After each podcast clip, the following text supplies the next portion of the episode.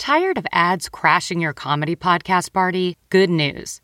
With Amazon Music, you have access to the largest catalog of ad free top podcasts included with your Prime membership. To start listening, download the Amazon Music app or visit amazon.com slash comedy ad free. That's amazon.com slash comedy ad free and catch up on the latest episodes without the ads. And here's your prescription.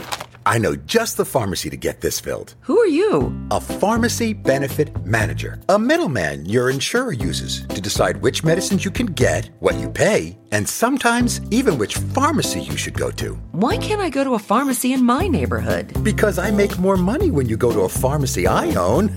no one should stand between you and your medicine. Visit phrma.org slash middleman to learn more. Paid for by Pharma. Hey, before we get started, just remember that this is a conspiracy, paranormal, and true crime podcast. The nature of our podcast is gory, unsettling, and definitely vulgar. And we curse a lot. A lot, a lot.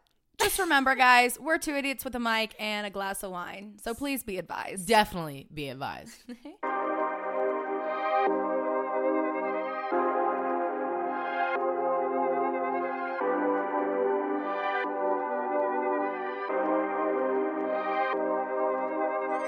Hey, yo, yo, yo, and welcome back to Creeps and Crimes Podcast. I'm Taylar. And I'm Morgan. And this is episode 72. Dun, dun, yeah, dun. yeah, yeah. And guess what, guys? For the first time in a long time, we're drinking. And we are already a few glasses in. Yeah, yeah, yeah. We did a taste test. So if you want to see all the wines that we tasted, go over to our YouTube channel where we tested all of the new 19 Crimes wines, including the Martha's Chardonnay and Snoop Dogg's Cali Rose. Shit goes crazy. It is so good. So I actually chose to drink the Martha's Chardonnay, a white wine for me. And you guys are going to be shook when I tell you what I'm drinking. I'm drinking the freaking red bud. Are you kidding me? Morgan in a red wine? Never heard of it. Who knew? It's like when on the Oak Island thing and they're like corn on Oak Island, red wine, and Morgan's, Morgan's mouth. That's exactly what I was thinking. Love that. Uh, anyway, so before we get started, we had something hilarious and scary that we wanted to tell you. But to us, it was, well, to, more like to me. Morgan's like not as uh, laughy about it as I am. Because it's my story. it's so good though. So this morning, we wake up to a DM from one of our listeners named Emily. Hi, Emily, if you're listening. Hi, Emily. Um, apparently, her and her mom were just like binging some of our content, and they were on the Russian sleep experiment episode with the doll. And we're not going to say the name. Um, and she was like, I really love the Russian sleep experiment. And I was like, you know what? I don't feel really comfortable listening to this next part, but I was like, I just loved the first part so much I had to listen to the second part. And I was like, okay, girl, good luck. So she says she listens to it and like in the middle or either right after or in the middle, she gets a her first ever in her life massive nosebleed that went on for hours, like throughout the night. And her and her mom were like scared because we cursed her. Yeah, you guys, and Emily isn't the first one. When I tell you, No. we've been having an influx of DMs about our doll episode and what it's doing to people.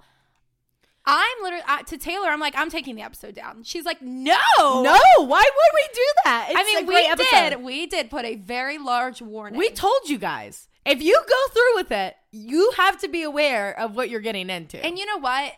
On the on a side note, it's I think it's really making people believe in the paranormal more than what they did. I know, right? And so that's, that's really like cool, it. but Yeah. it's not cool, and I'm so sorry who it's affecting. I'm sorry, but like, like we probably get a DM about it every day. yeah, literally every day. We, ever since people have been binging from episode one, Yeah.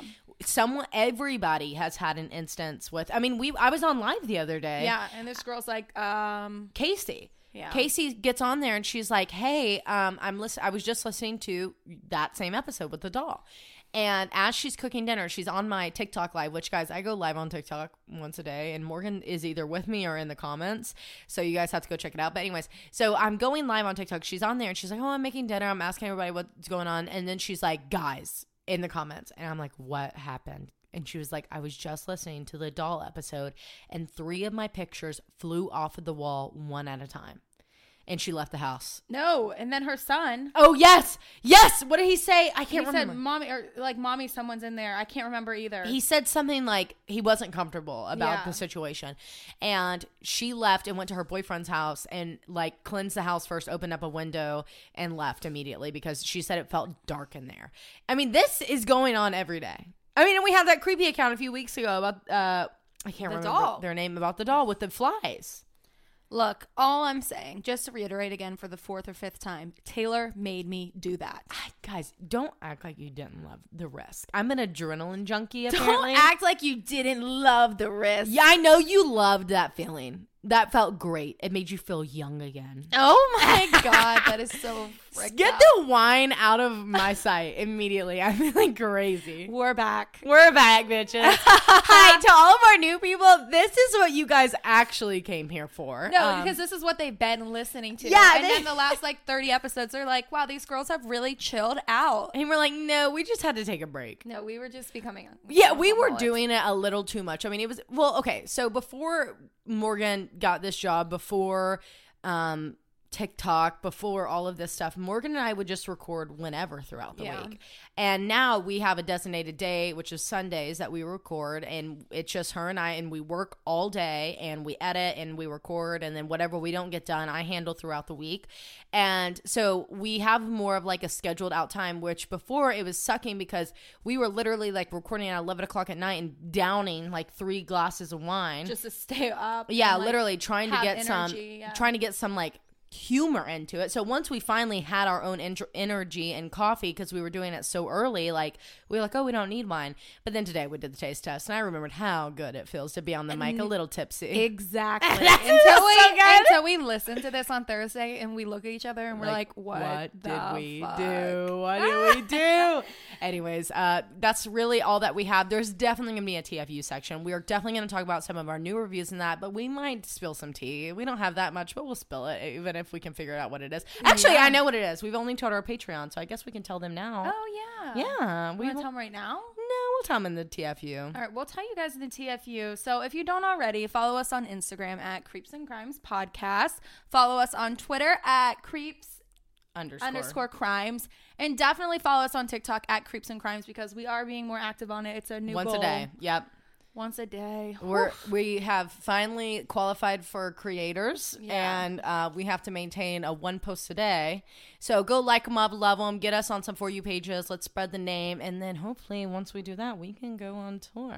Yeah, you guys, listen to me. If you can get us blown up out there, okay, I will quit both of my jobs. That Yeah, have. that's all my we want. bosses. My bosses who both listen to this are like, whoa, whoa, whoa, whoa, chill calm chill down, out. calm down. no, I'm seriously kidding. Or am I? She's not because guys, if I could, if if we could get Morgan to quit her job, I don't think you understand the amount of awesome content that we could put out. Like. I, you, I'm not even joking with A you. bitch got to pay her bills, though. Yeah, we got to get the bills paid, blah, blah, blah. But if we could get her to quit her job, we might just be able to do two episodes a week. Yeah. Oh, she shot herself.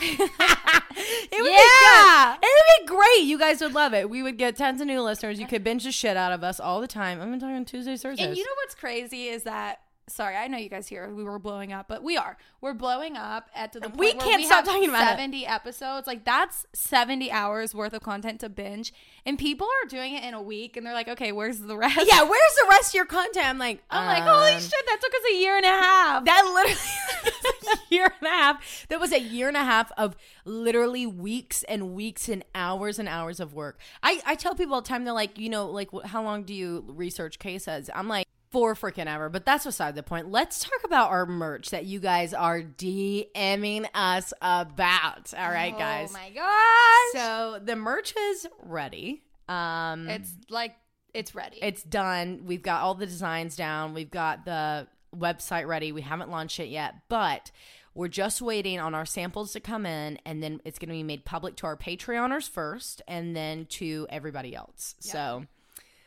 get ready for it. all right, and Morgan. maybe you'll just like nonchalantly be scrolling through Instagram and you'll be like, "Damn, that's a cute hoodie." And you'll be like, "Where did they get get that that?" hoodie? That's so we'll really see. cute. We might just be Um, like throwing stuff out before we really release it. You're But gonna gotta get it first because the universe always likes to screw us. Yes, always. Um, so we're worried that we launch it without seeing anything that we're not going to like it. That- I literally told Morgan, I said, if we were to launch it right now, because we were like, let's just launch it right now so people can get it for Valentine's Day, you know, for your partners. And I was like, the second we clicked that button, we would get it and we would hate it. And we would be like, we need to go with another person to create this. But then I was like, but if we just wait, Yeah. we will love it. So, anyways, Morgan, let's get creepy with it. If you're driving, throw that shit on cruise control. If you got a glass, pour that shit up. and let's get creepy.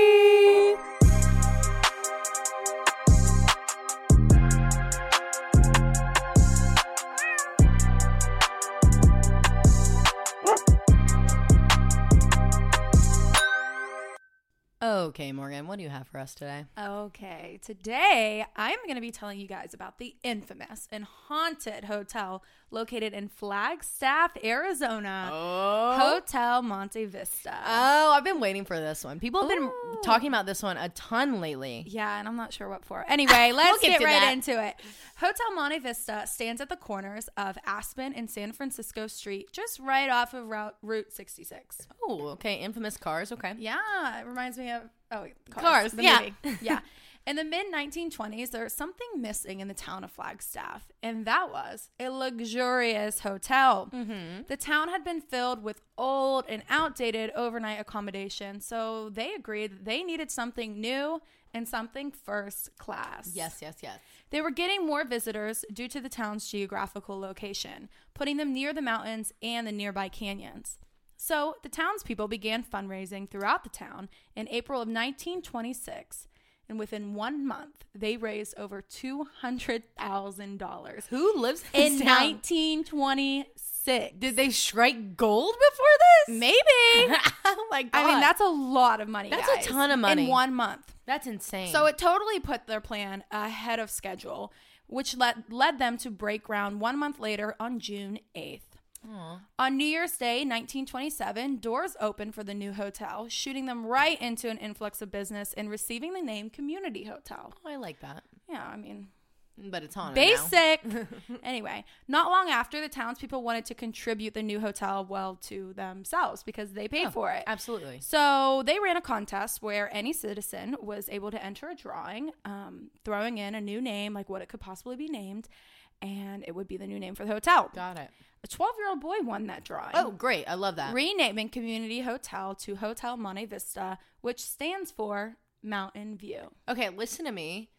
That is not by accident. They liked that name the best, and they chose that. That wasn't a drawing, Right. They only put that name They're in like, there. wow, that's great. that's actually perfect. yeah, yeah. I love that mountain view. We can see the mountains. That makes sense. Yeah, it makes sense. They did that on Congrats, purpose. 12 year old boy.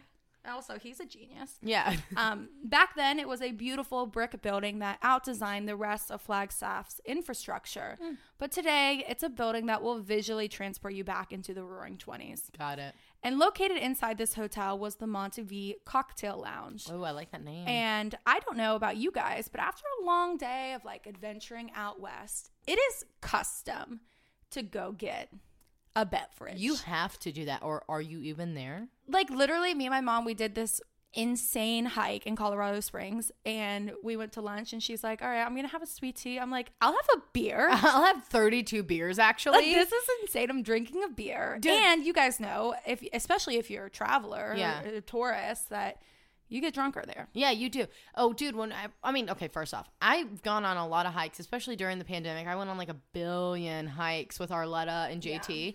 And every time we left, I was like, okay, where are we going to get a beer? And everyone's like, oh, yeah, we're going to go here and grab a beer. Like, that's just what you it's, do. It's custom. and then Like, when we were out in Arizona with my family, we would go on a hike somewhere. We'd come back, sit down at a thing, and we're all like, beers everywhere. Yeah. Every single one, beer. 14 year old sister, beer. Beer. I'm just kidding. just kidding, Tanya. Don't come after us, okay? Um, so I don't know if you've ever heard this phrase, but it is meet me at the Monte V.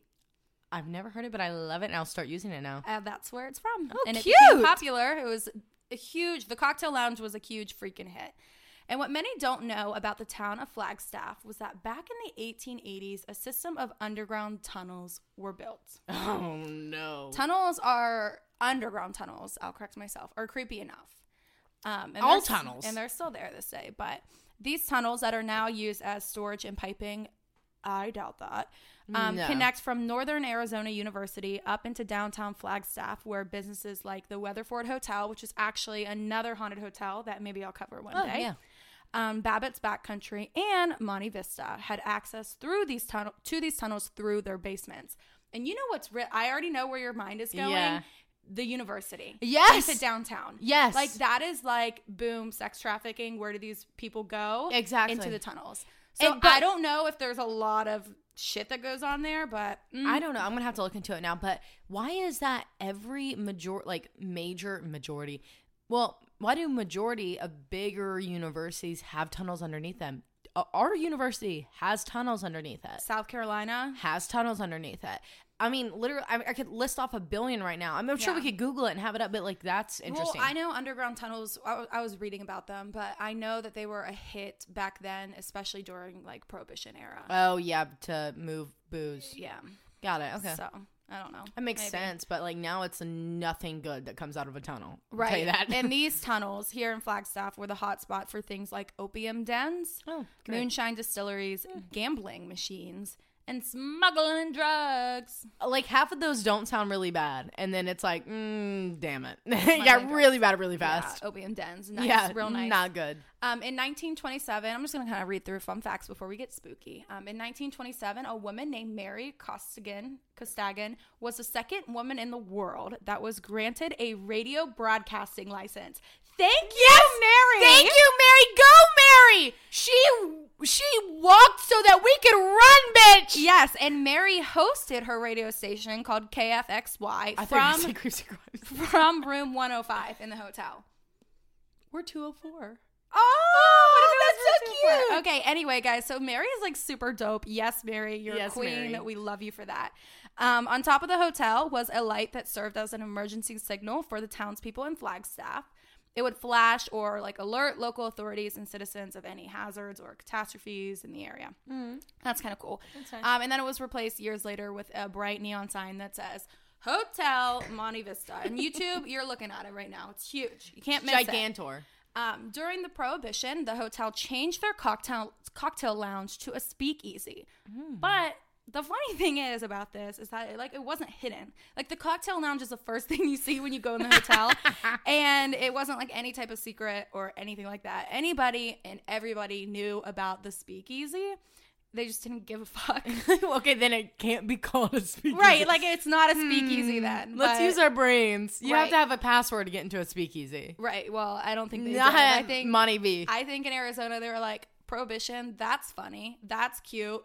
Speakeasy now Speakeasy, open. cocktail lounge. meet Um, me at Monte V. It was forced to shut down in 1931, only to reopen two years later when the prohibition ended. Jesus. And I'm sure during this time the tunnels got lots and lots of action. Yeah, speakeasy is actually now in the. T- I bet that's what they did. yeah. They just like, oh no, this is our speakeasy. No, actually, it's in the fucking tunnels. Yeah. Oh yeah. Probably they probably did move it down. Yeah. Um, in the 1940s, this is when Western films like really started to kick off. And the most designated film spot was Hotel Monte Vista and the surrounding Flagstaff area. So this brought tons and tons of celebrities into the hotel for overnight stays. Um, celebrities like John Wayne, Spencer Tracy, Humphrey Bogart, Clark Gable, Bing Crosby, Anthony Hopkins, Esther Williams, Barbara Stanwyck, and Michael Stipe That's awesome. which apparently are like really huge names. And I am so sorry to anybody who's older than us that's listening to this and they're about to rip their hair out. They're like girls. But I really okay. The only name I know is John Wayne because my dad loved Western movies. So did my grandpa. Like loves them. Would still watch every Christmas. I forget what the movie is called. I don't think John Wayne's in it. But it's like Jeremiah Jones or something. Oh, I don't. Jesus. Marley's gonna laugh her ass off. Sorry, Marley. And Barbara Stanwyck is was in the OG Titanic. Yeah. So I guess we know of her, but I'm cracking up. People are pulling their hair out. no, right. I know because we do. But when you, I'm not gonna lie, when she said John Wayne, I was like John Wayne Gacy. Yeah, John Wayne Gacy stayed like, at Are you kidding me? And, Monte V. and we're like advertising that. We like that. Why do we like that? Why are we romanticizing a serial killer? right, no, exactly. he wasn't no, there. not John Wayne Gacy. Sorry. John Wayne, the actor, Sorry, everybody. filmmaker, John Wayne. Oh, he's Um, gorgeous though. So, with such a wonderful history and giving off such good vibes, there is no wonder that spirits that ended up there stayed there. But what comes to no surprise is that this hotel was not all rainbows and butterflies. Because where there's history. Oh, there's ghosts. Yeah, yeah. Today, Monte Vista is known for its hauntings, so let's talk about it. First, we have room 220. This room is haunted by a spirit called the Meat Man. Oh, no. A bizarre long term guest was the Meat Man, and he was known for some strange habits of himself, I guess. He would r- hang raw meat. Okay. I didn't know where you were going with that. yeah, raw meat um, from his chandelier in his hotel room. And I'm not sure if he was like a butcher or something, but you can't convince me that a room in the 1980s in Arizona was cold enough for raw meat. I'm telling you right now, it absolutely was, Was not. This guest, or the meat man, um, was found dead in his room three days after he had died. And his cause of death is not known, but I have a pretty wild guess that it's some type of Parasite yeah bacterial disease Yeah. from his raw meat. I don't just know. Pounding In the 95 degree heat of Arizona. Gross. Oh, so gross. in the Um, dry the dry air out there. Oh, my ar- my body and my skin have still not recovered from that trip. It's yeah, been a year. Swear to God. It's been a year. Um, today, if you stay in room 220, guests will report feeling big, cold hands touching them while they're sleeping. It's also known for the television to act up, the bed linens to be scattered across the room, and the lights on when you turn the lights off. Your typical stuff. Just some ghostly things. um, next, room 306 is referred to as the woman of the night. Um, we always have to have one in a haunted hotel. In the early 1940s, there were two sex workers brought to room 306. As the story goes, they were killed by the men that had brought them there and thrown from the third floor window, landing on the street below. Jesus. Now, the spirit or the spirits of these women in room 306, they mostly haunt men for good reason. Um, male guests have reported waking up to an unseen force that's covering their mouths and squeezing their throats. You know what? I like these girls. I get, get into a fight with my boyfriend. I'm probably going to be going to room 306. hey, actually, can we get the room at 306 instead? Like, I know you put us in 307, but we would love 306. yeah, exactly. So it makes them not these men not able to breathe. Um, also in room 306, any guest, male or female, will usually go and request a new room when because sorry, I'm losing my train of thought. There is no sense of privacy because there's always the feeling that you are being watched. Yeah, but they're not judging you. They're just there to kill the men. Yeah, they're stalking the men to make sure they act right. Yeah, they're actually Act like up. hyping you up while Act you're up, getting get naked. choked, bitch. That's what they're really thinking. Um, in the most haunted room, room 305, Mm. any paranormal show that you watch that visits or covers the Hotel Monte Vista is going to talk about room 305 because it is really, really active. Um, and it's all centered around a rocking chair. And before I tell you guys this story, I'm going to kind of go off track here. So if you want, skip a minute or whatever. When I was young, we were all at the beach with my family. I have a huge family. And we were all sitting around, and my uncles were telling ghost stories. And I vividly remember my uncle telling me the story of this rocking chair and like his, un- his uncle, I think. And basically, um, his I'll just say uh, this little boy and his grandmother used to sit on this rocking chair all the time. Well, the grandmother passed away, and this little boy was dreaming that his grandmother was um, visiting him. Okay. And he woke up, and the rocking chair that was usually in the living room had rocked its way like up the stairs and was outside of this little boy's door, rocking. And that story, I know there's way more details to that, but I just kind of wanted to briefly tell you guys that story has been with me. Like whenever I think of like a ghost story that my family has talked about, mm-hmm. that's what I think of yeah. right there. And it has terrified me. So rocking chairs have traumatized me since I was like eight years old. I hate that, but I love it. Yeah, like Hate he it, said, it- it. he was like dreaming of the rock, his grandma on the rocking chair, and at the same time, the rocking chair had just been moving up the stairs, That's outside insane. the door. So this is like one of your family stories? Yeah, my uncle told me that. Okay, uncle, write that shit in. Creepy accounts. Yeah. All right. Does not listen to this anyway. um. So room 305 is centered around a rocking chair, and in the room there is this rocking chair that is wedged up against the window. It's facing outside. Guests and workers will report seeing the rocking chair move by itself, as well as hearing knocks from inside the closet. So people will often see an apparition in the mirror behind them of this elderly woman. and they feel um, in the middle of the night when they're laying in bed like a kind of tug on their feet, like they're being pulled. Like I hate that. get out of my room almost. Um, so, story says that years ago there was an elderly woman who stayed in room 305. She was a long term guest at the hotel, and she would sit on the rocking chair, staring out the window for hours on end. Nobody ever knew what she was looking at or what she was looking for, but this woman was found dead in her rocking chair facing the window. Oh no. So some believe that she was waiting for somebody, and even in death, like she hasn't stopped waiting for this person to return. But Dude, come gets- back. But what gets me is the knocking from inside the closet. Like she had somebody in there, and she was just like watching for the police to come or somebody. Oh, that's what it is. That's, That's it is. that's where my mind went. That's what it is. and that's probably right. and not to brag. Take everything that you hear here as facts. do not That's actually. sarcasm. Please don't. Please do not. And then there's the bellboy, or better referred to as the Phantom Bellboy. oh, I love that. the Phantom Bellboy wears an old fashioned red coat that has brass buttons, and he is seen walking up and down the halls. Guests will hear a knock on their doors and a muffled room service. I hate that. But when they open the door, they find nobody. Literally no body. Nobody. No Not one. a body. Nothing. Not a thing. Air. This same bellboy is spotted standing outside of room 210. And Mr. John Wayne, the filmmaker, not John Wayne Gacy, can attest to that. While filming, he stayed overnight at the Monte Vista and, of course, in room 210, where he would repeatedly hear knocks, open the door, and see this phantom bellboy standing in front of him. John Wayne, are you okay? Isn't that crazy? Um, there's also an elevator attendant that guests can hear asking, which floor? When no one is in the elevator with them. Fun fact, Money Hotel or Hotel Monte Vista was home to the first self-service elevator in the state of Arizona. That's dope. So it's one of those elevators that has the pulley gate. You know what I'm talking about? So people will see this apparition of a hand closing that gate. No, I'm calling 911. Isn't that crazy? As well as a reflection of a man in the mirror standing behind them in the elevator because there's a mirror on the back.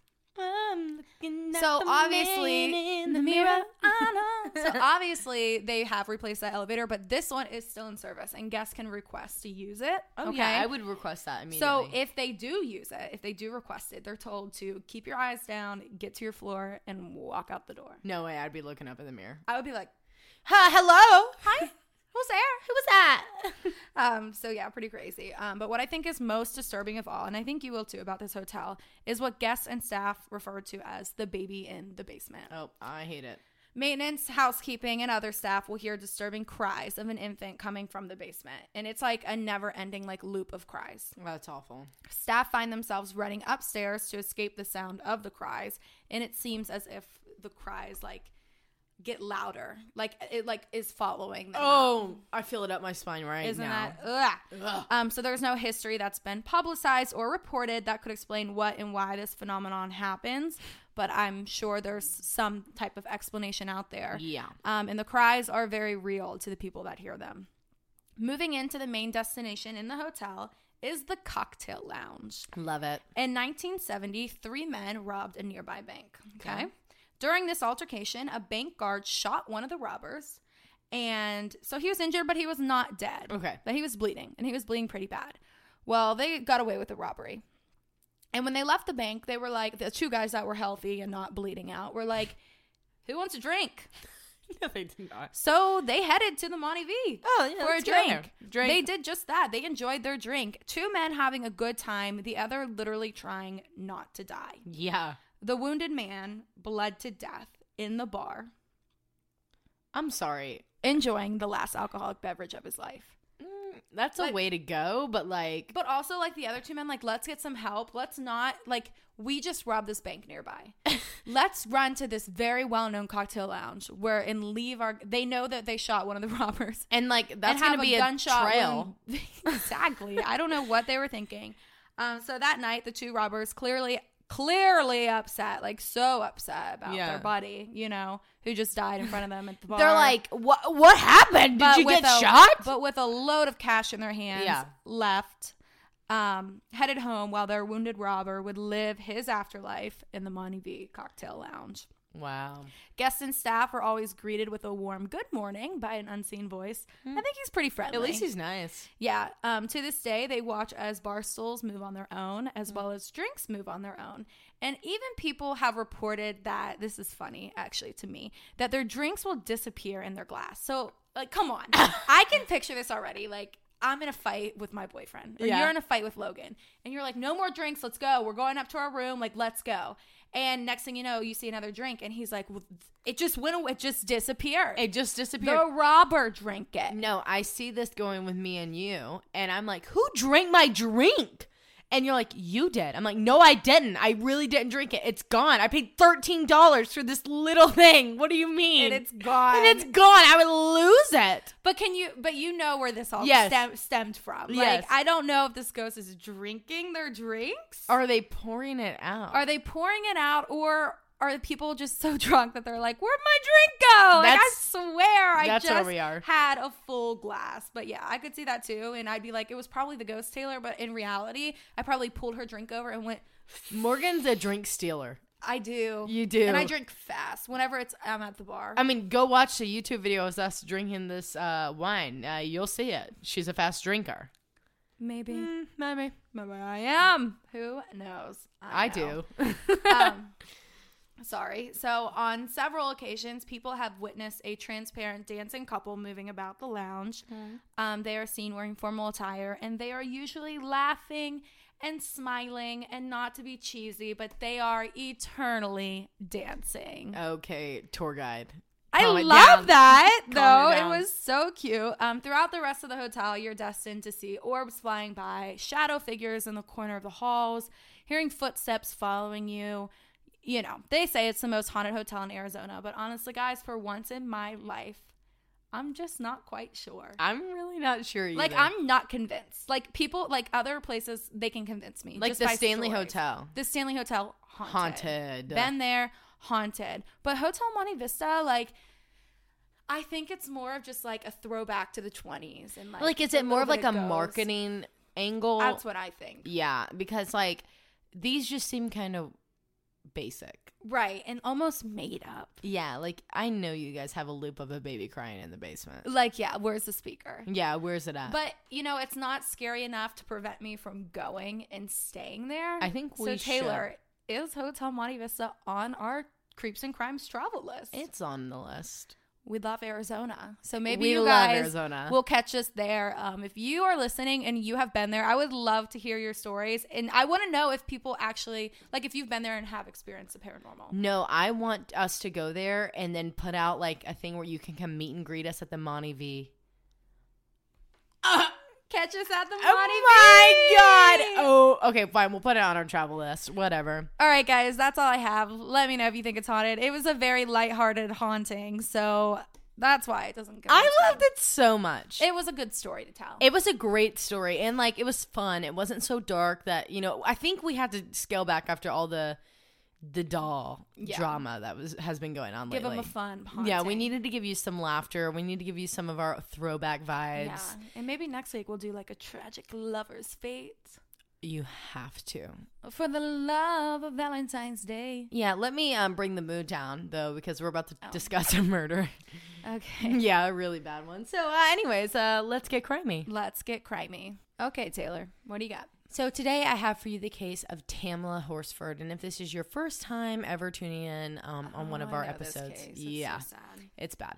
Um, we are dedicating all of our cases in the month, uh, true crime cases, in the month of February to African American undercovered or unsolved cases for Black History Month. So happy Black History Month to all of our listeners. So 40 year old Tamla was born in St. Vincent in 1978, where she was raised until the age of 11 when her family moved to the Bronx. So for those who don't know where St. Vincent is, it's in the Caribbean. She later moved to Florida, which is where she met her husband, Leander. And Leander already have, had a daughter of his own from a previous relationship, but later him and Tamla ended up having five sons. Holy crap! Yeah. they range from ages 15 to 5. That's a lot of kiddos. Right. And I know she was having a great time. Like a bunch of sons. That sounds like a ton of fun. Yeah. So in 2014, Tamla and Leander moved their family to Cummings, Georgia in Forsyth County. And this is about 45 minutes or miles northeast of Atlanta. And Tamla was known for her infectious laugh, her kind and nurturing personality, and she loved her boys more than anyone in the entire world and did everything and anything for them, which included going to every single one of their football games, being involved in their classrooms and their schools, making breakfast. yes. I know, right? Making breakfast, lunch, and dinner for her athletic, growing babies. Like she was the dream mom. And I also have to say, I've never met a Caribbean woman that didn't light up a room. Like in my That's entire true, existence. yeah. Like they just have the most infectious laugh and like the best personalities. Yeah. Like I've always had an amazing time. So I just a lot of people are like, you know, we always say that about people when they pass away, but from what I've read about this woman, everything about her that I've been saying is true. It was just good vibes. Just great around. vibes. So on November 3rd, 2018, Tamla was invited to an all women sleepover at Jean Meyer's house to celebrate Jean's 45th birthday and to watch the LSU Alabama game. That sounds like a dream come true for me and a nightmare for you. Yep. So Tamla made dinner for her family before making an entire breakfast casserole so that her husband would only have to pop it in the oven in the morning before she got home, just in case like the boys were hungry before she, she got even home. got them set. she was like "B- breakfast casserole you got it no problem so um, she packed up her sleeping bag threw on her favorite paw print onesie uh, a thick winter jacket because she is known for being cold. Anybody from like south florida the caribbean my husband Yeah. included always freezing but still wants to wear flip-flops everywhere that he goes so um, she jumped in her car and then ran by the liquor store to pick up a very nice bottle of tequila to share with her group, and then arrived at Jean's house at approximately 8:30 p.m. my kind of girl. I know, right? Tequila, bring it to a party. I'm in 100. percent we fight. Yeah, and me and Morgan will get an argument. you can bet on that. So, um, there were nine women at this party, and there there actually ended up being two men that stuck around, which I'm gonna get into here in a second. But eight of the women at the party were all good friends because all their sons played on the same football team, and the ninth woman was Jean's aunt, who is Madeline or Madeline Lombardi, who lived with Jean. So the two men that were there were Jose Barrera, which was Jean's 27 year old boyfriend. This was her 45th birthday, 27. Okay, girl. Um, Okay. and then the second man was Tom Smith, who was the husband of Stacy, who is one of the party goers. And you're going to hear their names throughout this entire story. So originally, the men were actually just going to chill for a bit in John's basement and then watch the game together away from the women before going back to their own homes because uh, Jose had his own house or apartment, and Tom was going to leave his wife and come get her in the morning. But once the drinks and the food started flowing, like they I weren't can already leaving. picture our boys. Yeah, This they're not leaving. they're not going anywhere. Yep. So um, the entire group drank, ate good food, including gumbo, homemade gumbo. So you know that had to be good. Watched football, played card games, and just laughed and had the best time all night. And there's like multiple photos from this night with all the women like snuggled up and smiling on this huge sectional couch I with can their picture it. I Like, know. I know the picture. You're yes, talking their drinks in hand, their PJs on, and bottles of Pedialyte on standby. Cannot forget. And one thing was very obvious in all of these photos, and it actually is that Tamala was the only black woman at this party. Um. So before I jump into this timeline of this entire night, I want to discuss this county in Georgia and why this fact would make any difference at all. According to Rolling Stone and many other sources, but mainly just history itself, Forsyth County um, has deeply rooted animosity towards any race that is not white. Yep. In 1912, they literally had a racial cleansing where white supremacists went into the homes and businesses of African Americans, forcing the 1,098 individuals out of the town. Are you fucking kidding? I'm not fucking kidding you. A racial cleansing. Oh, it gets worse. And this literally went on into well of the 1990s. 1990s, Oh, yeah. Morgan. And these same white supremacists forced the remaining 14 African American residents out of the county. That's so fucked up beyond so many different ways. And you know how the counties and cities have like slogans? Like Cleveland's is the city of spirit. I have no idea what Knoxville's is, but um their slogan for Forsyth County is or Forsyth County is racially pure. what? That's what theirs was. So all in all, they're a racist fucking. Yeah. Like there's just nothing good that can come out of this. Knoxville is probably the city of bad air quality, the city of hard water and the Vols. the city of mold. Yeah, that's it. Um, so in so fucked up. 2014, yeah. In 2014, the current Forsyth County Sheriff's Office deputy coroner, who was named Chris Shelton, he's currently okay. Okay. Um, Chris Shelton was forced to resign after posting photos of himself on Facebook with a racist doll. And I don't know if um, it's okay for me to say the term that I read, so I'm just not going to say it, but it's really easy to find these photos. Um, you just have to Google exactly what I said. Um, you said a doll. a- D O L L. yeah, like a doll, uh, a racist Okay, doll. Yeah. And um, in 2016, when Ron Freeman was running for sheriff in the county, he used Shelton in his campaign. And when Freeman won, he reappointed this racist man as the county coroner. God, How this is literally happening. get him out of there. in- He's still there. Yeah. How this is literally happening, like in time today, is blowing my ever loving Right. mind. But let's just Like, get let's back to the case. Fucking humans, maybe. Like Georgia, we've talked about you for two weeks in a row. What the fuck is going on? Seriously. Two holy weeks. shit, yeah. Yes, Okay, and we're gonna hear a lot about GBI here in a minute. Um, so at around, uh, I'm sorry, according to 11 Alive News, at around 11:30 p.m., two of the women, Sarah and Nicole, left the party and went home. And at around 1 a.m., Jose was heading to bed on his own account, which is what he first told police. He was heading to bed when he spoke with Tamla in the kitchen.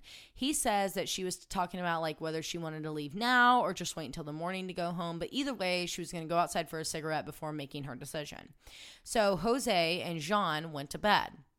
At 1:47 p.m., Bridget Fuller's husband came to pick her up, and before leaving, she like said goodbye to Tamla. They had like a heart, a drunk heart to heart in the kitchen. You know what I'm talking about? It's like Yeah. a girl's bathroom where it's like, "I love you. I seriously love you. Like I don't know what I would do." Us, whenever we get, hit the top charts, I Absolutely. looked at Taylar and said, I love you. That's exactly what they were doing.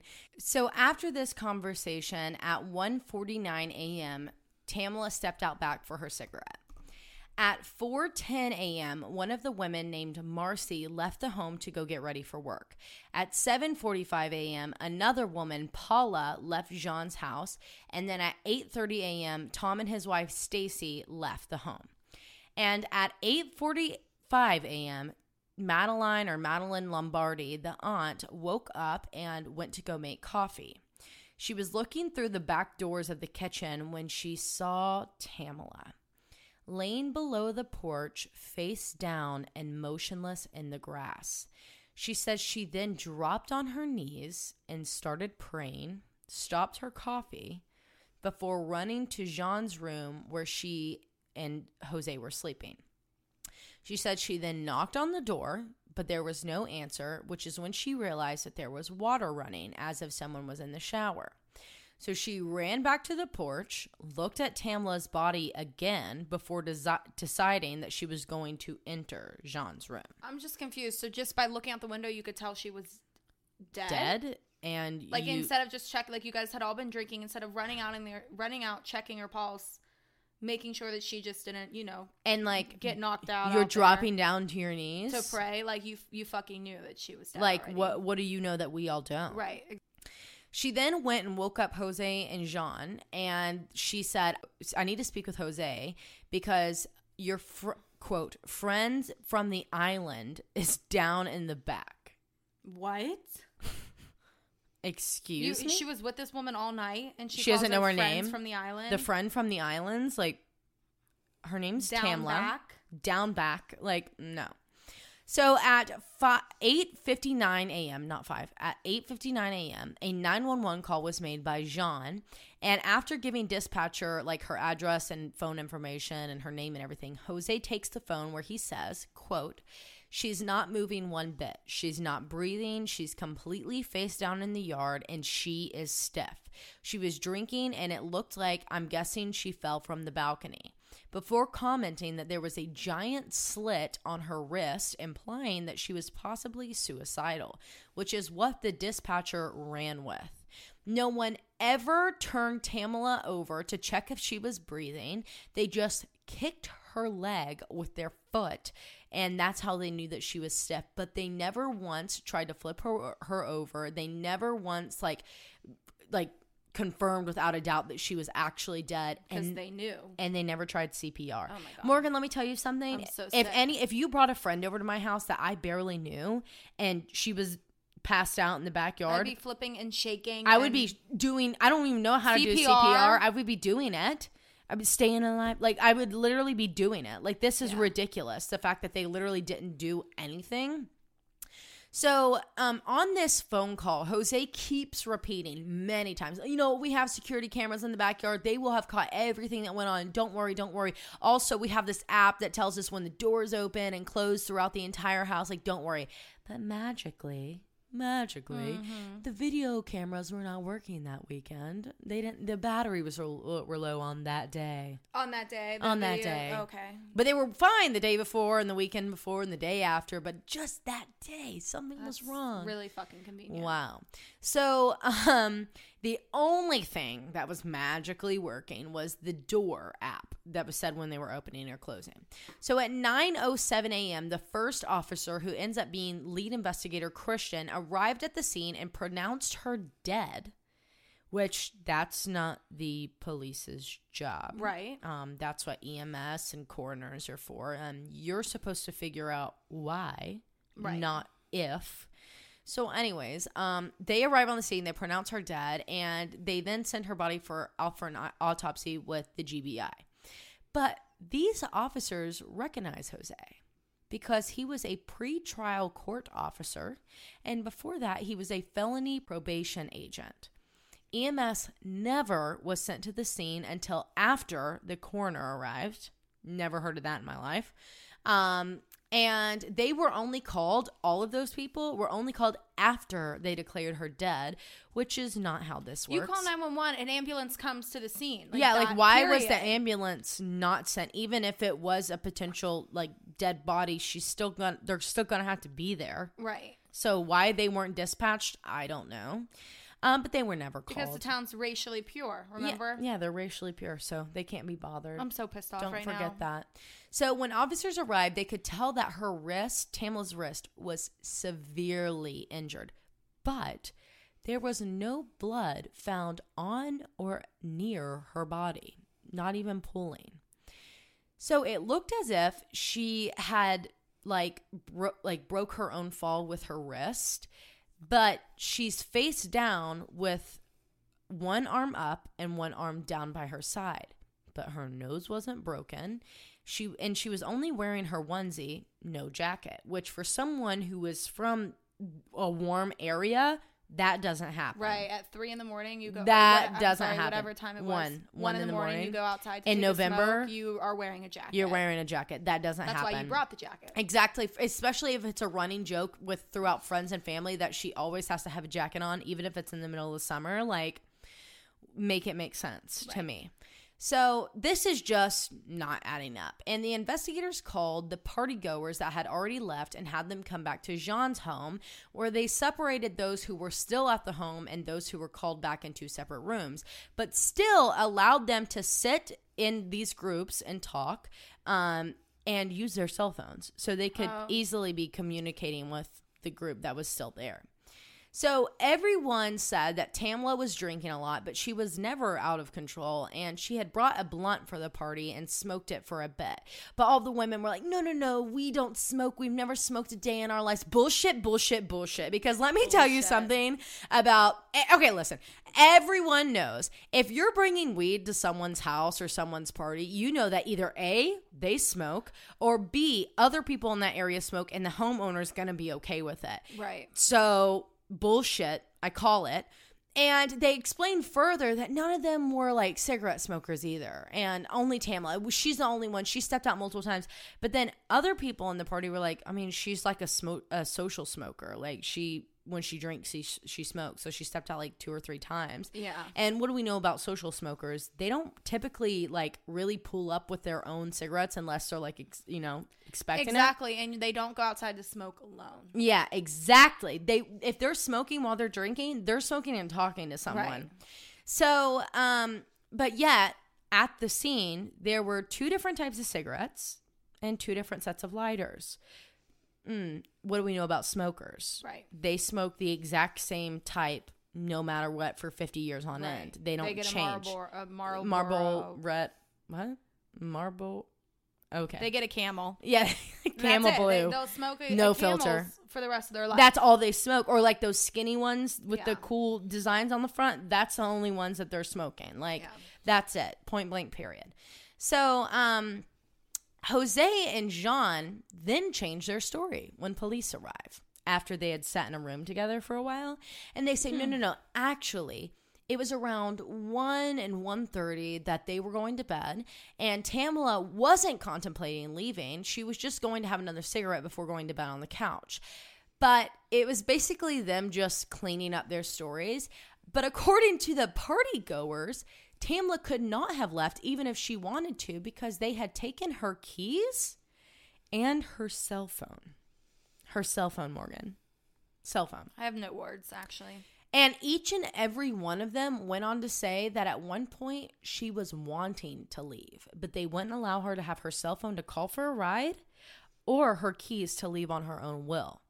So she couldn't have left and she couldn't have called an Uber or her husband. And no one offered to call an Uber or her husband for her. And like Morgan, in all of the years that we've been with girls whenever they're hammered, at what point have we ever taken their cell phones? Never. Never. Unless they're being like way stupid and like calling all these boys that they shouldn't be. But like it would be But, for like, two seconds and be like, stop calling. You're gonna ruin your life. But you don't ever, especially when they're not like in your in their home. Do you know what I mean? Like, exactly. if Like- they're out and in a not an unfamiliar area, but a home. Well, it their- is like she had only been to Jean's place about two times before. Yeah. It's and like she's already in an uncomfortable situation. She's a minority in this Right. town, and you know it's just why would Yeah, they take her phone? that. Did they take any of the other women's phones? What is that? Where did all these pictures come from? Whose phones did they come from? So no one offered to call her an Uber or call for her husband to come pick her up, which I'm sure if I ever called my husband, even if it was at two in the morning, he would wake his ass up and come get me because Right. that's what husbands do. Right. Sorry. So, um, when we refer back to this app that was tracking the doors and everything, it shows the timeline of all of this lining up exactly. So the front door opens and closes at 1:40. I'm sorry. Yes, the front door opens and closes at 1:47 a.m., which is when Bridget was leaving after their heart to heart in the kitchen. And at 1:49 a.m., the back door opens and closes at 1:50 a.m., which is when Tamla would have stepped out for her smoke break and that door reopens at 1:57 a.m. as if she had just returned inside from her 7-minute smoke break, which is typical for a smoke break. But the door never closes. For the rest of the entire night, that back porch door was open. Which says to me that either someone went outside with her and never shut the door again, or pre- preventing that timestamp, or when she walked back inside before shutting the door, somehow she magically stumbled nine feet backwards and fell off of a porch and somehow turned her body midair during that 14 foot fall and landed on her front side, which Not like is absolutely fucking bullshit. Sorry. So, according to her autopsy with the medical examiner, in their reporting, Tamla's right wrist was broken, swollen, and dislocated, with a one inch laceration on the inside of her wrist, multiple other lacerations and bruising on her forearm, fingers, shins, and sh- several other injuries and scratches to her torso, neck, head, and all over her face, forehead, and chin. Yet no facial bones were broken and no teeth were even chipped in the slightest. But she was found laying face down. On a 14 foot drop. And uh, first off, let's talk about teeth for a second. I know a pretty good amount about teeth breaking because when I was in like fourth grade, I jumped off of a five foot like rock wall and busted both of my front and bottom teeth out. Had to get them fixed, and that was just from me landing and gritting my teeth. Marley fell in the bathtub and cracked her teeth. Ex- like teeth break easily. I don't know what type of teeth Tamla must have had, but a 14 foot fall's definitely gonna break your teeth. You know, like it doesn't matter if you have the strongest teeth in the entire world, your teeth are gonna break. face first is gonna break. face first, like not even like to the side, to the left or the right, like face down. Her teeth are gonna break. So there was also a injury to her C2 vertebra. Is that how you correctly say that? Um, that is common with severe whiplash. And lastly, there was severe lacerations and damage on the left ventricle of her heart, which is according to Atlanta with um I'm sorry, not Atlanta, Alaina with Morbid Podcast, because I couldn't find this any, anywhere else other than Morbid, is really common with severe car crashes where the airbag is deployed, like traumatic car crashes. And her blood alcohol level was found to be 0.238, which is just shy over three times of the legal limit in Georgia. There was THC found in her system and trace amounts of Xanax. But there was no Xanax or any other medications or even pill bottles found in her purse or on her person. And it wasn't in the home and it was never prescribed to her or any of her family members. And the trace amount keyword really shows me that this had been slipped in her drink. And Xanax with a point two. What was the BAC? 0.238. With a point two three eight BAC. You're that's blacked out. Knock somebody out. You're blacked Yeah. out. Like there's That's nothing like else. One of the big rules, like You that shit your pants. Drink with Xanax. It- yes, and one hundred percent. And but like the trace amounts, like that's what you see for date rape drugs. Sorry, like there's no way that she took that on her own. If she, especially if she's like smoking weed, she's not gonna be taking some Xanax with it, you know. So, however, there was not a single photo taken during her autopsy. Not one, Morgan which is mind blowing because that is literally a part of the process and the MEO's fucking job to corroborate their findings. Right. Like it almost makes it to where you're discounting your own findings if you don't take the fucking photos. It just does not happen. Tamla's cause of death was multiple blunt force trauma injuries, and the manner of death was a fall from 20 feet or more, meaning that she literally would have had to been standing on top of the railing of the balcony and jumped. Literally, no. yeah. No, sorry. I no. But still, they ruled her death an accident with no foul play involved. This just did not sit right with Tamla's family, the community, or her close friends, including her very best friend, Michelle. Michelle was originally told that Tamla had died from alcohol poisoning and didn't find out that it was from a fall until from the news when this was all released. Oh my God. So days later, basically. Yeah. Michelle advocated for Tamla and her family, saying that she is convinced that something more happened and someone at that party knows something. So she took to social media where she explained her thoughts, theories, and beliefs about her best friend's death, and that what she did and what she said caused an uproar. With death threats being sent back and forth between Jean's family and Michelle's family and followers. And all of a sudden, all of Michelle's information gets released to the public. I'm talking her car make and model, her license plate number, her phone numbers, her place of work, detailed information about her distant and close family members, Jeez. all of their addresses, and social security information that had only been could only be found in confidential court documents. So who do we know in this entire case that would have access to these confidential court documents? Our probation agent. Jose Rivera. And after a minor investigation by his employers, he was guilty for accessing and releasing this information and then put on administrative leave. And three days after this, he was fired for accessing confidential information in a case of a death that he was involved with. However, he was never arrested or charged with hmm. any of this. Imagine that. Imagine that.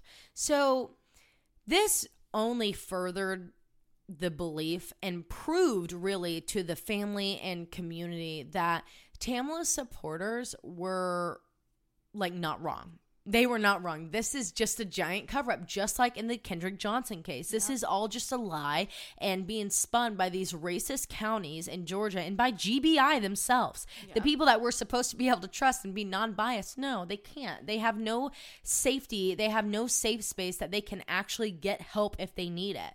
So, what this actually, you know, it, it's really sad and it sucks, but um, the public caused such an uproar that the police actually released all of this information public in February of 2019. But just as it got back into the public's eye, the Forsyth County Sheriff's Department released that they were closing the case, ruling her death officially an accident with no foul play involved.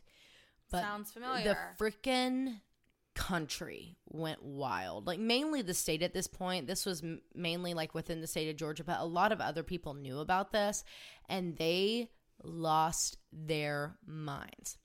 So, like I said, they had just released all this information, whatever, and it ended up hurting them more because the public discovers that there was never a rape kit issued, no fingernail fingernail swabs or clippings were ever collected from Tamla, no cigarette buds were ever tested for DNA, no drug screenings were ever administered to any of the party goers, none of the drinks were tested for drugging, no fingerprints were taken from anywhere or anyone. All of the interviews of the party goers took place in John's home, not in like a police department. Uh, never in the interview rooms. And Jean entered the private interviews on multiple occasions during these like transcripted interviews. And at one point, she offered the officers gift cards, oh, Dunkin' Donuts gift cards to be to specific thank them for their service. during her aunt's formal interview on the day of Tamla's funeral. And she even said, Well, I've got to go get ready for this funeral thing. Thing. Is this not your friend that we're Right. talking about? That like, in your home. are we are we even like on the same page at this point? So then Tamla's time of injury was officially released during all of this. And people, you know, have you have to dig through all of this information to find autopsy reports. It's really hard. It takes me f- sometimes freaking weeks at a time to get an autopsy report. And it states that her time of injury was at 1:30 a.m. But she went outside and came back in at 150 or 157, that's what it was, 157. Hmm. But it just so Someone's out happened there. it gets worse. It just so happened on November 4th, which this all took place in the early morning hours of November 4th, was the same day of daylight savings.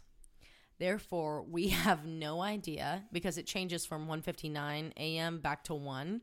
We mm-hmm. have no idea which 1 a.m. it is. oh my god. So we don't know if it was the first 1 a.m. or if it was technically 2:30 a.m. But this would mean that she would have had to, if it would have been t- technically 2:30 a.m. before the time change, that means that she would have had to stay outside for over 30 minutes without a jacket, which is completely out of the question in my head. Like, not gonna happen. So before the end of February, Tamla's family actually hires a private medical examiner to perform a second autopsy.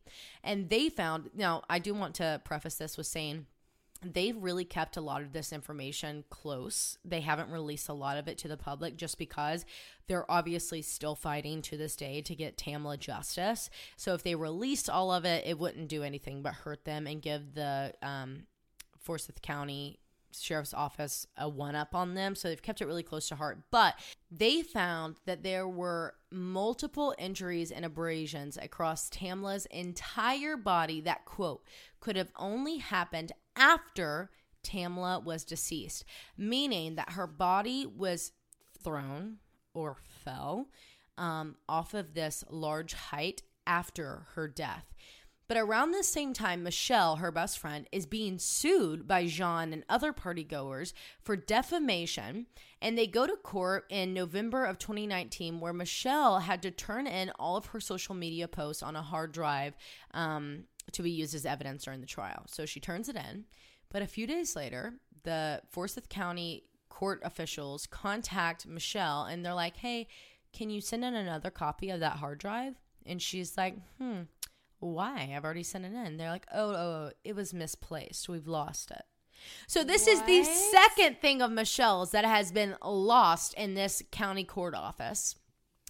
And the case was later dismissed because they're like, okay, y'all are just a bunch of big fucking babies. Okay, but how about them suing for defamation? Like, you got to be really fucking cocky. Yeah, you At that point, you've really, got to be really, really, be cocky. Like, let's bring all of this into court and like also about what this woman's saying about us that we know is true. But what are you what is what is making you like so you are you not able to get a job are you losing your job this case was later dismissed and some of the people who were at the party were standing beside tamla's family and friends and michelle and this included stacy and tom smith the couple that had spent the night that i've talked about multiple times throughout this they do not believe and are very vocal about the fact that the story of Tamla falling was complete and utter bullshit. And you know why? They even were calling out the partygoers, saying that their stories have continually changed to officials and to the community. And they believe this because they have gone on this like porch multiple times. And they were like, first off, whenever she did go out to smoke, she was sitting in one of the chairs. She wasn't leaning over the railing. That's like a guy thing. I'm exactly. sorry. And then number It is. two, she if she wanted to get up on the railing, she would have had to like pull a chair over, which would have still been over there at the same time. Pulled a chair over, a propane pa- tank, which was up there, or like a table, stood up on it, and then stepped up on there, or like sat on the side of the the porch. But like, name me two moms that ever in your life would ever do that. Right. I, my mom, no, just one. She's like, I don't want to die today. Thanks. Like moms don't. they would do be like, get shit. off that. What are you doing over What there? What are you doing? Like, Come get- sit down. Come sit down. Exactly. Like that. Just it. It just would not happen. Like, first off, mom instincts. Two, Right. women just aren't stupid. We're just not stupid. Sorry, we're not stupid. We don't get ourselves in situations like that. So they have been very vocal about this throughout the entire time, calling out the partygoers for changing their stories. Like, I heard your first story, what you said, this is completely different. They are big advocates for Tamla and her family. But later that same month, in November of 2019, Ashlyn Harris, who was advocating for Tamla's case to be reopened through change.org petition, claims that she was targeted by this Forsyth County Sheriff's Department because just days after launching this petition, she would happen to be arrested for no reason by the sheriff's department um, while they were searching for three men that were involved in a hit and run, but they arrested her. Okay, that makes fucking Yeah, that makes so much fucking sense. What the fuck? No. So she then later released um, that when the like weeks later, or maybe even days later after she was arrested, the same Forsyth uh, County Sheriff's Department showed up at her front door with a search warrant on all of her devices um, because they said, according to Rolling Stone, that they had gotten a tip that she had sent an accusatory anonymous email to Jean. Mm-hmm. An anonymous email, accusatory Jean. What? You're really, y'all are able to get search warrants for, For people that- accusing you of something. Right. I'm sorry, but when has that ever been a thing? I could, I could, if- I mean, if that's the case, y'all can get 15 search warrants on people I know talking shit about me. right. Like what? Um, so they go through her shit. Turns out she never sent it. She was not the one that sent it. So she ends up suing the sheriff's office, specifically Oh, yeah. Detective Jeffrey Rowe and Sheriff Ron Freeman for civil rights violations, which I talked about Freeman in the beginning. And during this time, it seemed as if any and every attempt made to get Tamla's case back in the public eye was somehow prevented or covered up by someone getting their shit searched.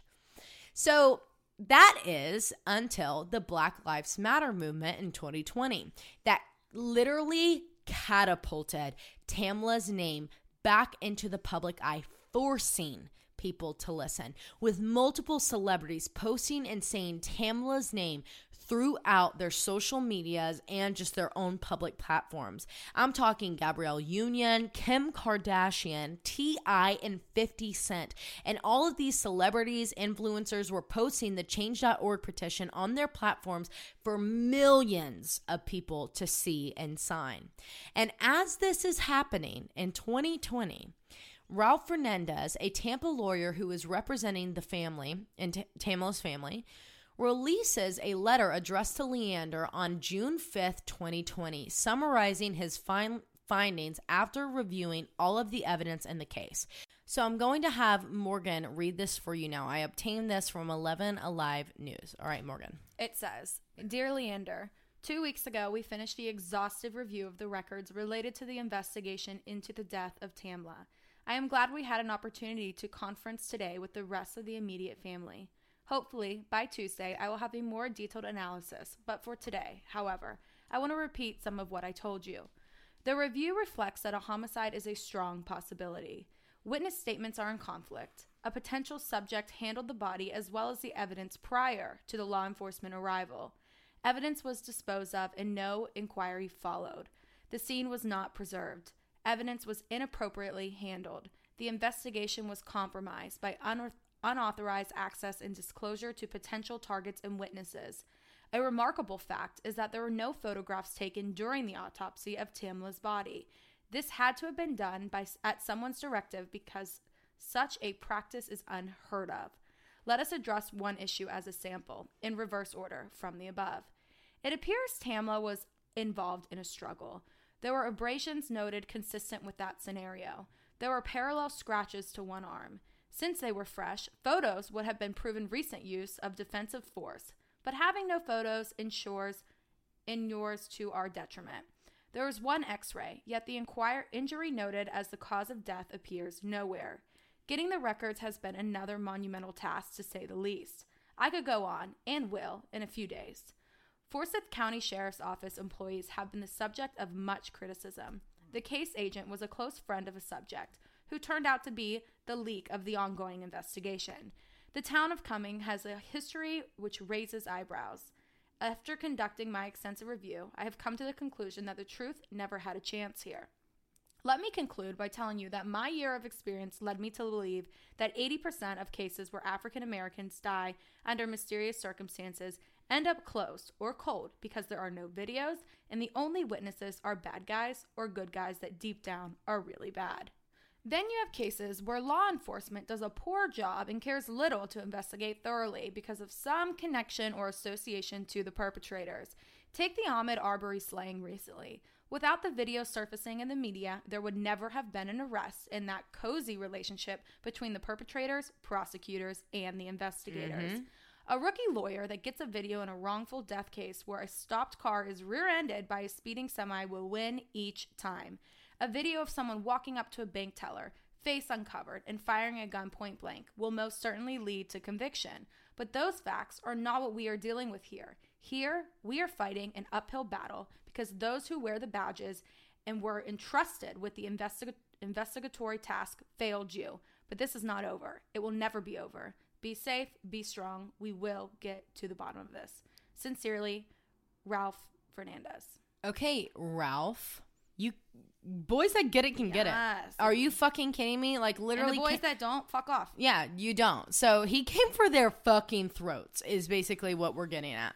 So, in a statement to WSBTV, um, the Forsyth, For- Forsyth County Sheriff's, Sheriff's Office and the GBI released statements claiming that the autopsy photos were actually taken Oh.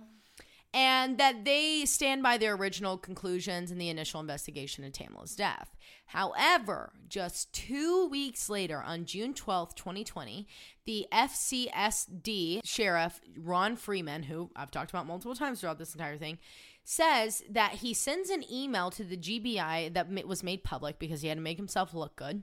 That he's like, hey, please reopen Tamla's case and reinvestigate it.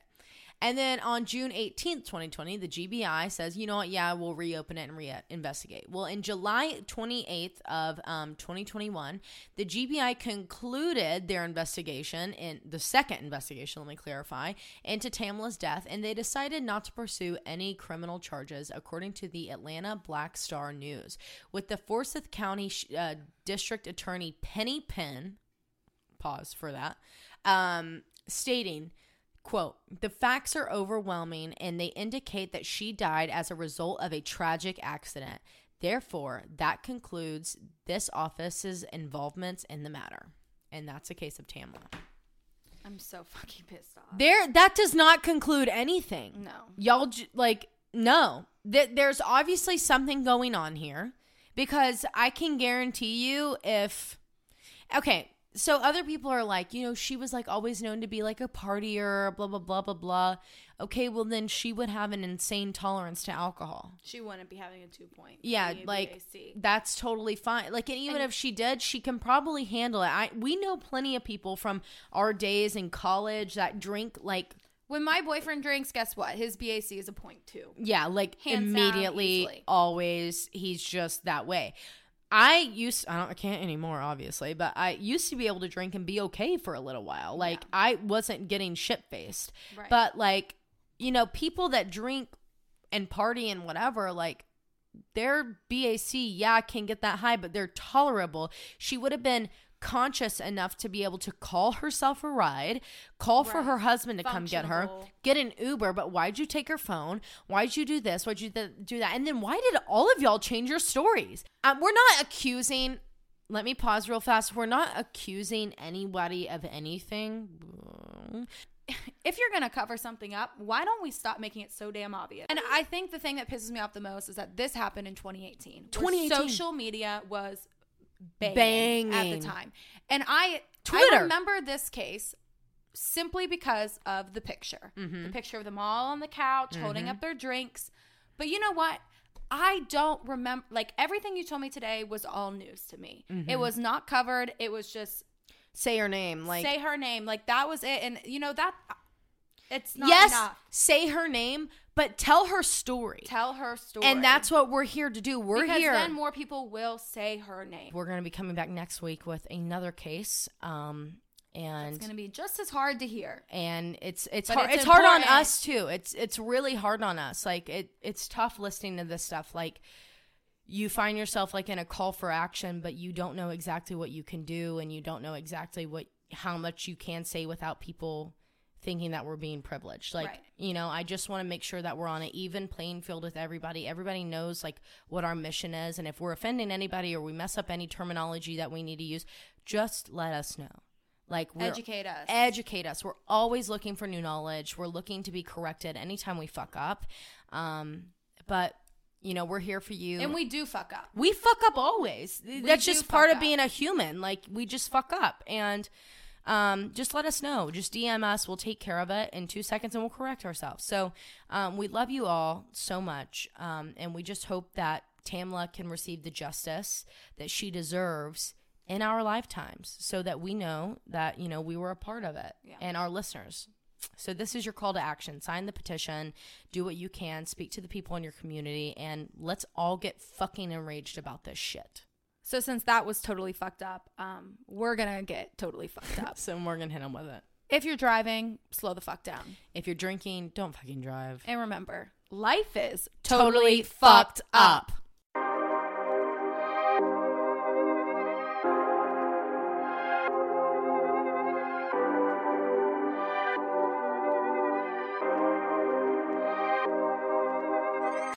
Okay, guys, let's go some through some of our reviews before Which we get to the aren't tea. totally fucked up, but we like to read them here. We just in love in the section. TFU section. So the first one we have is from Kate D underscore five. It's a five star review, and it says better than crime junkies. Oh, okay bold now? statement. All right. I am obsessed. I found your podcast at the beginning of January and I've been listening every week. You guys are hilarious and tell the stories so well. Listening from Indiana. Oh my god! Hi, you're an you're a crime junkie local, okay? And you're choosing us. I'm calling the police. You're so nice.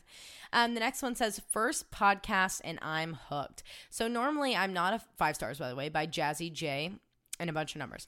Um, so normally I'm not a fan of podcasts, but I came across Taylar on TikTok and I was like, eh, let me give a listen to an episode and give it a try. And I'm so glad I did. Love, love, love these two. Thank you, Jazzy J. Thank you.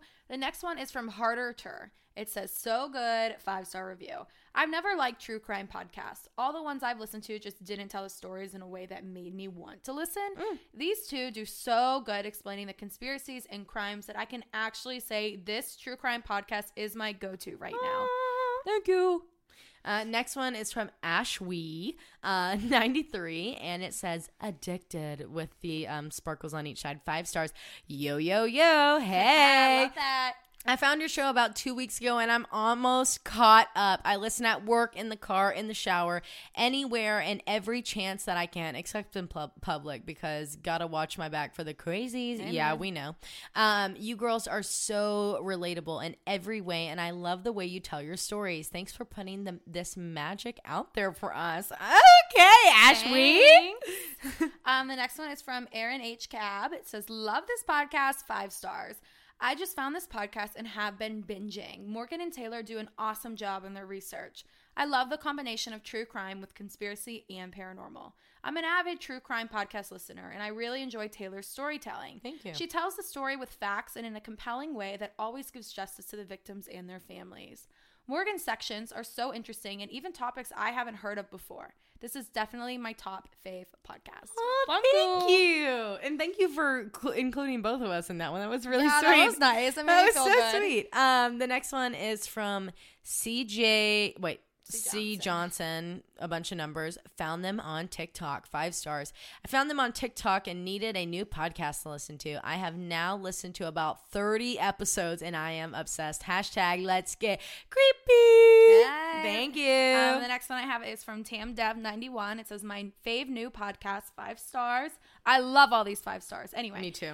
They say, been looking for a new podcast to listen to. I'm really into true crime, supernatural, and creepy stuff. Came across this and I am totally obsessed. Yes. Working from home has been a big adjustment for me, but listening to this podcast has made my transition so much easier and creepier. Yeah. The day flies by and I'm glued to my iPhone or iPad listening to this podcast. That's so sweet. I'm so glad we could help you with that That's transition. So sweet. The next one we have is from a bunch of letters. and uh, it starts with a B and then ends with a G. Uh, it says, "Let's get creepy." Five stars. The best true crime podcast out right now. Ah, bold statement. Um, love how in detail they go into each story. Thank you. Thank you. The next one is from Diane Willis. It says CNC obsessed, five stars. Love these girls. Just found them off on off of TikTok and love them. I love the way they tell stories and conspiracies. Also love the way they are so down to earth. Oh, thank you. Uh, and the last one we have for today is I Might Be Slightly Addicted from Arizona Girl, five stars. So I found these two amazing gals when I was down the true crime rabbit hole on TikTok. These two are literally my spirit animals. I don't know if I'm allowed to say that, but thank you. Thank you. Um, uh, so that's all for our reviews today. But if you stayed, then you get a little bit of tea. So welcome to the tea section of Welcome TFU. aboard. So it's piping hot over here, and we have to say, have you been noticing some ads? Oh, have you Hmm. noticed a little something something here and there? With not our voices in the beginning and the end? Hmm. That's because we getting paid, bitches. Yeah, bitch. so um, we actually signed with Audio Boom, and we've moved over everything from Buzzsprout, which Buzzsprout was our baby. We love, Love you. you. you. were amazing, but we have been we have a contract now with Audio Boom, and we signed our names on a dotted line, bitch. Yeah, and Audio Boom, for those that don't know, they are an advertising agency. So and hosting platform. and hosting platform. So yes, we are super excited to see where this next step in our podcasting journey takes us. And it's amazing. And we couldn't have done it without every single one of you guys that have stayed with us from day one with our day one A1s and all of our new listeners. You guys have been amazing at helping catapult us back into the top charts and like getting our spirits back up whenever it was really hard um, throughout the holidays. So we love you guys so much. What is that? Were you what is that about TikTok? to make out with? no, I was gonna do the bitches. What is it? Oh, actually, I don't even know. Come and go, bruh. Bruh. But you know I stay. Yeah, I was gonna do that on the mic, and then I was like, I'm just making out with it. Yeah, at it this just she got like really like sighed. Her mouth came right close to the mic, And my lip then was, like, dragging up. opening, and I'm like, "Are we Are about to we fuck the mic? What is going on here? That's Um, enough. We're literally we've been recording so long today that we're both hungover from our drinks that we've been drinking. We both have migraines. So we're gonna call this episode an app, and we will see you guys next Thursday for episode seventy three. Yes. Bye bye. Oh my god. Bye.